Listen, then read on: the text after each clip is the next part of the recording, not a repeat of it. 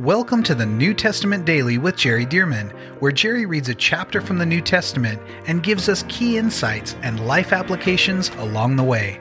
For more information about the Solid Life Journal and reading plans, visit solidlives.com. And now, let's get into today's reading. Okay, James chapter 5. And he's going to jump into something pretty forthright here, pretty pointed. But here's what he says. Uh, and, and again, this is James, not Peter, James, and John, the three disciples in the Garden of Gethsemane. This is James, the eldest sibling of the Lord Jesus Christ. I mean, a, a half brother. Okay, chapter 5. Come now, you rich, weep and howl for your misery that is coming upon you. Wow, that's heavy. Come now, you rich Weep and howl for your misery that is coming upon you. Your riches are corrupted, and your garments are moth eaten. Your gold and silver are corrupted, and their corrosion will be a witness against you and will eat your flesh like fire. You, you have heaped up treasure in the last days. Indeed, the wages of the laborers who mowed your fields, which you have kept back by fraud, cry out, and the cries of the reapers have reached the ears of the Lord of Sabaoth. You have lived on earth in pleasure and luxury. You have fattened your hearts as in a day of slaughter. You have condemned, you have murdered the just. He does not resist you. Therefore, be patient, brethren, until the coming of the Lord. See how the farmer waits for the precious fruit of the earth, earth, waiting patiently for it until it receives the earthly and latter rain. So let me stop there. Boy, he really gets on the case of the rich here. And he talks about how the rich have been building up their riches, their wealth. They've got money in the bank and so on and so forth. Well, is that the big error? Is the big error that they've got all this money in the bank? No, the big error is not the amount of money that they have in the bank. The big error is number one, how they got that. And number two, what they did or didn't do with it. And so it all comes from the heart. It comes from being submitted to God and His ways. Your priorities is God your God or is money your God? Is pleasure your God?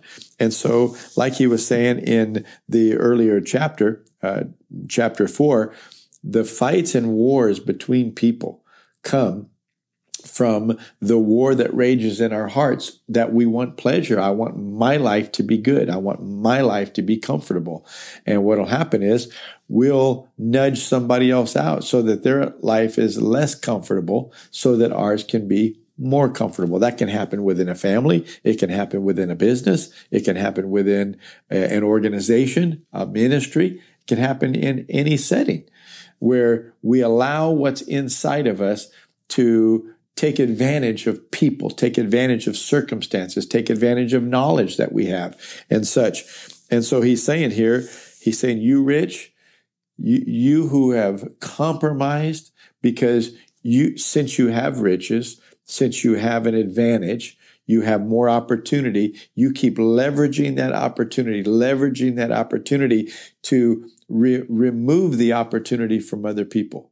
And he even goes on to say, there are people who have, and he gives this example, they've mowed your fields, but you haven't paid them and you know you haven't paid them. You have plenty of money in the bank to pay them, but you did not pay them. And here they are, they're living on a whole different level and lifestyle.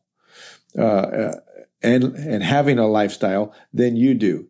They live very meager, maybe even impoverished. And here they were depending on them working for you for a day, for a week, or whatever, and for you to pay them, and then you didn't pay them. They don't have backup. They don't have a nest egg. They don't have reserves. And you have all these reserves, and you held that back because you just want to hang on to your money. And you don't want to pay anything unless you have to. And James is confronting that. And that can be applied in so many different ways. James is confronting that and saying, You're going to get yours. You think you're going to get away with that, but there is a righteous judge who is watching this happen, and he's a compassionate God. and he's watching these disadvantaged people being taken advantage by the advantaged people. And he's saying, You're not going to get away with that. And every time you do something like that, he's writing the books, writing the record, and you're going to be judged for that. And so that's why he starts off to say, Come now, you rich, weep and howl for your miseries that are coming upon you. Judgment is coming.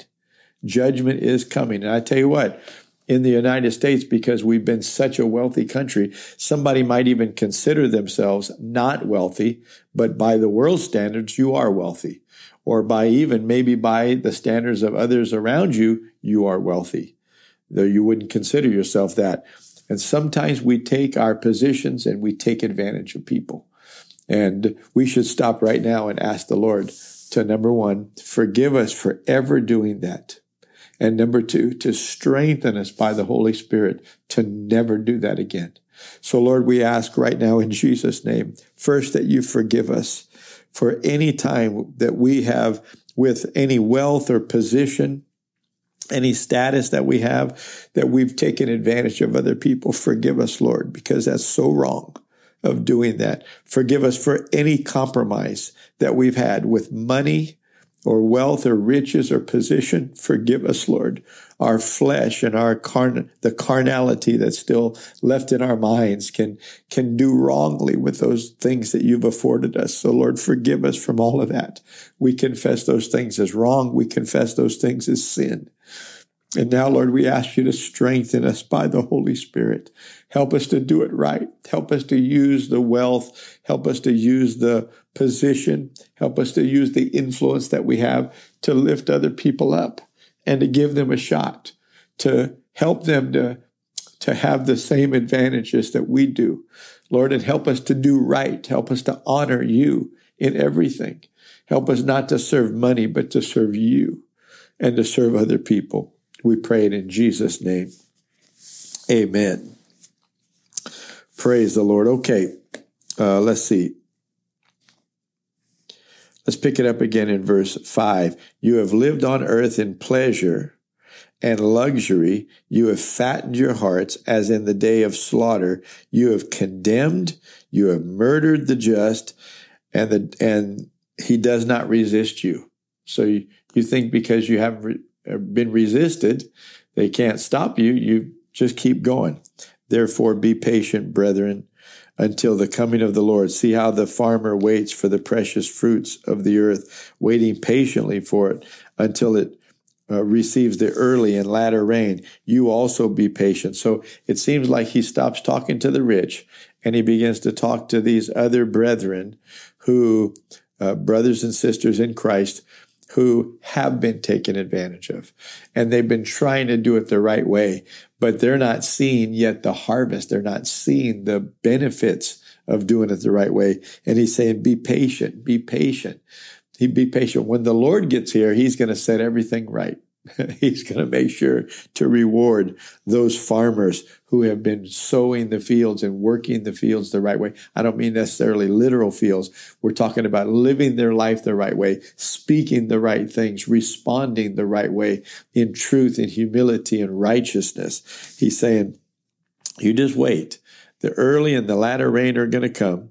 Uh, you also be patient. Establish your hearts, for the coming of the Lord is at hand. You know, I just had this thought, and I never had had it before, but he said, waiting patiently for the early and the latter rain. Well, I wonder if that is the early rain of the outpouring of the Holy Spirit in Acts chapter 2, and then the latter rain that there's going to be yet another major outpouring of the Holy Spirit. And after that, the Lord Jesus is going to come back. He says, for the early and the latter rain, you also be patient. Establish your hearts, for the coming of the Lord is at hand. Well, I never had had that thought before. I can't say it dogmatically, but that is interesting, isn't it? Okay, verse 9. Do not grumble against one another, brethren, lest you be condemned. Do not grumble against one another, complain against one another, lest you be condemned. Oh, folks, let's not be like that. Let's have joy in our hearts. Let's have love in our hearts for one another. Let's not worry about uh, who's the biggest servant. You be the biggest servant. Jesus said, You be the neighbor. Verse, uh, well, verse 9 again. Do not grumble against one another, brethren, lest you be condemned. Behold, the judge is standing at the door. Wow. Behold, the judge is standing at the door. My brethren, take the prophets who spoke in the name of the Lord as an example of suffering and patience. Indeed, we count them blessed who endure. You have heard of the perseverance of Job and seen the end intended by the Lord. That the Lord is very compassionate and merciful. Now, so we saw all that Job went through, but the end that was intended by the Lord was that Job got, you know, double blessed what he was before, but he not only got double blessed with uh, material things, his family and such, but he got blessed with insight to God, relationship with God, uh, connection, fellowship with God that he did not have prior to all those trials. Verse 12, but above all, my brethren, do not swear either by heaven or by earth or with any or with any other oath, but let your yes be yes and your no no, lest you fall into judgment. Let me just make a, a comment back with you have heard the perseverance of Job and wait for the coming of the Lord. What he's saying is, look, you may be going through some things right now, but God always has your best interest in mind. In other words, if you believe God, stand on his word, thank him that his promises are true. He's going to bring them to pass, yes. But all those hardships, persecution, the things that you're going through, hey, just know God's going to turn it all around. Even Jesus said this. He said, he said, when people spitefully abuse you, persecute you, and such, he said, rejoice and be exceedingly glad. If that's done for my sake, rejoice and be exceedingly glad, for great is your reward in heaven. And James is saying the same thing, like, it's not going to be long. Jesus is going to come back, and I'm telling you, he will right every wrong. Okay, so brethren, above all, do not swear either by heaven or by earth or with any other oath, but let your yes be yes and your no be no, lest you fall into judgment. So don't be saying, I swear to God or I swear uh, on uh, my mother's grave and such. He's saying, don't, don't do all that. He said, just let your yes be yes and just let your no be no, because otherwise you're bringing more judgment on yourself by making all those extra promises. Verse 13. Um, is anyone among you suffering? Let him pray. Is anyone cheerful? Let him sing psalms. Now, let me just stop right there because I want to show you a little pattern that we're going to hit in the next verse. He said, Is anyone among you suffering? Let him pray. Now, we can pray for him, but notice James says, Let him pray. Why? Because when you're suffering and you pray to God, it makes a difference. You're calling on the Lord to come help you in your suffering. He said, Is anyone cheerful? Let him sing psalms. Well, you're the one cheerful. Why would I sing psalms for you? If you're cheerful, you sing, right? If you're suffering, you pray. Yeah, we can pray with you, but you need to pray. And I, I wanted to point that out because look at verse 14. Is anyone among you sick? let him call for the elders of the church. I think too fast, we call on other people to pray for people that are sick. And we're not allowing them to make that call. I'm not necessarily talking about a literal phone call, but let them initiate it or let them take that step to say, yes, I would like the elders of the church to pray over me. Now, why is that? Well, we're going to see in just a minute. Sometimes people don't have their lives right they're not in a position to receive healing or anything from God because they're not living right. Well, they don't want to call the elders of the church over if they're not living right because it, it could be exposing that they're not living right.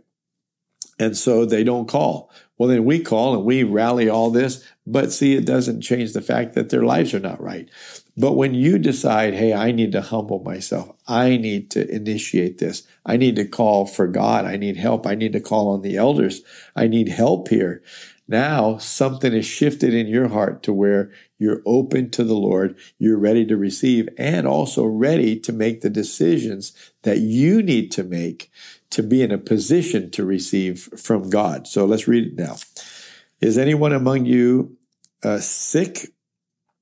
let him call for the elders of the church and let them pray over him. By the way, when it says the elders of the church, this very likely is, for most people, a house church. James is writing to all these people. He's not talking about the elders of some, the church in Jerusalem. No, he's writing to people, the 12 tribes who are scattered abroad. No, likely they're in a house church and there are elders in that house church. So he said, Let them call for the elders of the church and let them pray over him, anointing him with oil in the name of the Lord. That's in the name of Jesus. And the prayer of faith will save the sick, and the Lord will raise him up. Now, let me just stop there. You notice how this is so absolute. It will happen. The prayer of faith will save the sick, and the Lord will raise him up. Let him call for the elders, and they'll pray over him, anointing him with oil in the name of the Lord. And the prayer of faith will save the sick, and the Lord will raise him up. Well, you want to ask the question doesn't James know that not everybody gets healed?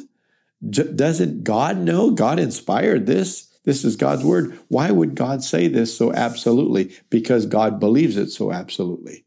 Because James believed it so absolutely. Why does it not work for us? Because we don't believe it so absolutely. And we don't follow instructions. Sometimes we don't let people call. And you're going to see in just a moment that there's some other reasons that hold it back. In fact, there are a lot of reasons that are not actually stated here, but they're all under one category that it's going to bring up. Watch this. So it says, Let them pray over him, anointing him with oil in the name of the Lord, and the prayer of faith will save the sick, and the Lord will raise him up. This is the way we should talk. This is the way we should teach. Because we don't teach this way, we don't preach this way, people don't believe it this way. And therefore, they have doubt in their heart. They're double minded. And that's why uh, largely they don't receive, just like it said in James chapter 1. Uh, he's a double minded man, unstable in all his ways. Let not that man suppose he'll receive anything from the Lord. You're doubting in your heart. Let him ask in faith with no doubting, it says. See, so we need to be taught the word of God. It sounds too good to be true, but God's word is true and God is faithful to his word.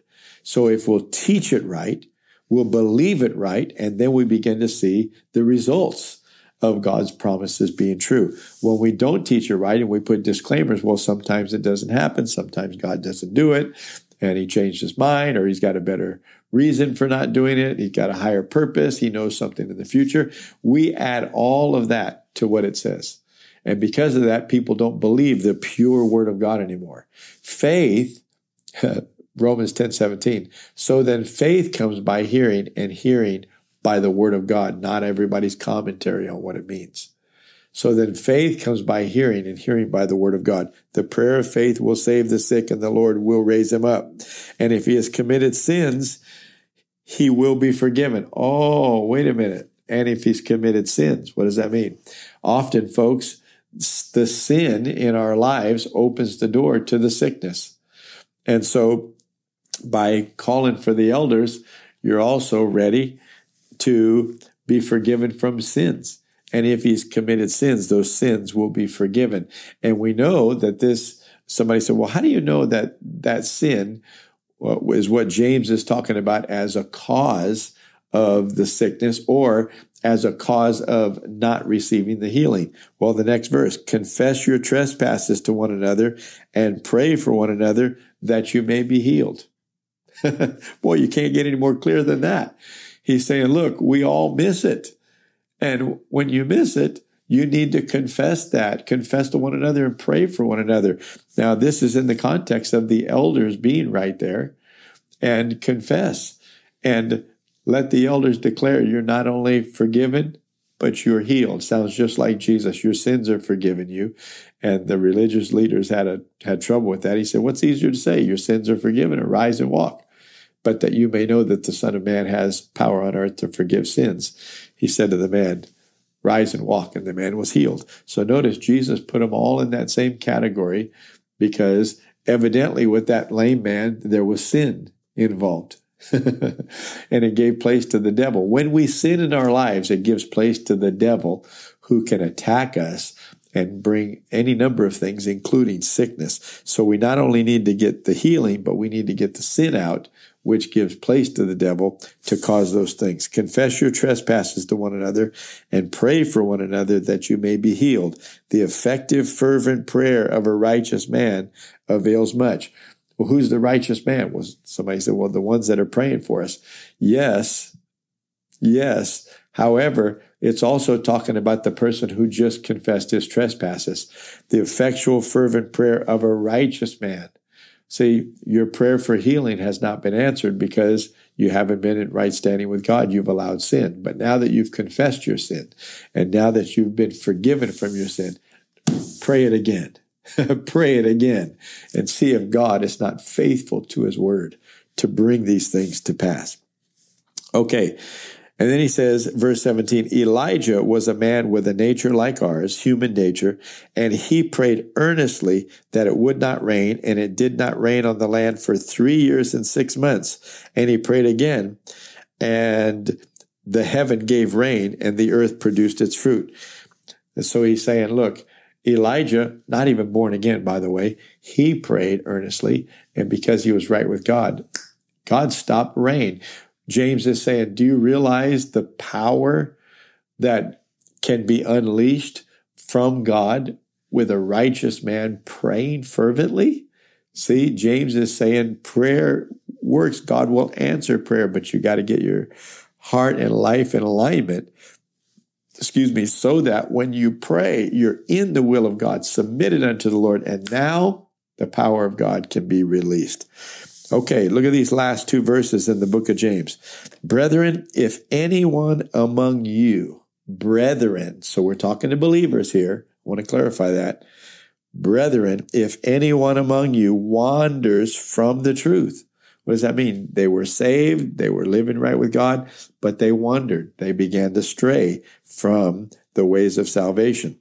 They, if anyone among you wanders from the truth and someone turns him back, let him know that he who turns a sinner from the error of his way will save a soul from death and cover a multitude of sins. Will save a soul from death and cover a multitude of sins. This is one of the passages in the Bible that prove that people that were born again and part of the brethren can wander from the truth and be subject to going to hell. Some people think, no, it can't happen. If you're saved, you're always saved. No, that's not true. No, the Bible is clear in many passages. This is one of them. My brethren, if anyone among you wanders from the truth and someone turns him back, let him know that he who turns a sinner from the error of his way will save a soul from death. That person would have, that soul would have experienced death. Soul death, that's not just dying physically. Uh, that's going to hell. He said, will save a soul from death and cover a multitude of sins. So this shows us that absolutely you can choose to wander from the truth and lose your salvation. Absolutely. Absolutely. And thank God for brothers and sisters who will talk to us and win us back to the truth to walk in the ways of God. Let's walk in the ways of God. Let's make it all the way to heaven and live eternally together with our Lord Jesus Christ. Well, what a great book, the book of James. I hope you've enjoyed it as much as I have. Thank you for joining us for the New Testament Daily with Jerry Dirmann. And thank you to those of you who have partnered with Solid Lives to help get this daily podcast and other resources like it to thousands of people around the world. If you would like to partner with Solid Lives, visit solidlives.com/give. To find out more about the ministry of Solid Lives, how you can be a part of this church planting and disciple making movement, or for more great teachings and resources by Jerry, visit solidlives.com. We also want to invite you to check out Jerry's other podcast called The Jerry Dirmann Podcast. Here, Jerry shares with us at least weekly from God's Word, challenging us and equipping us to fulfill the amazing plan that God has for our lives. You can find links to this podcast as well as Jerry's YouTube channel online at solidlives.com. Thank you again so much for joining us, and we'll see you right here tomorrow as we jump into the New Testament Daily with Jerry Dirmann.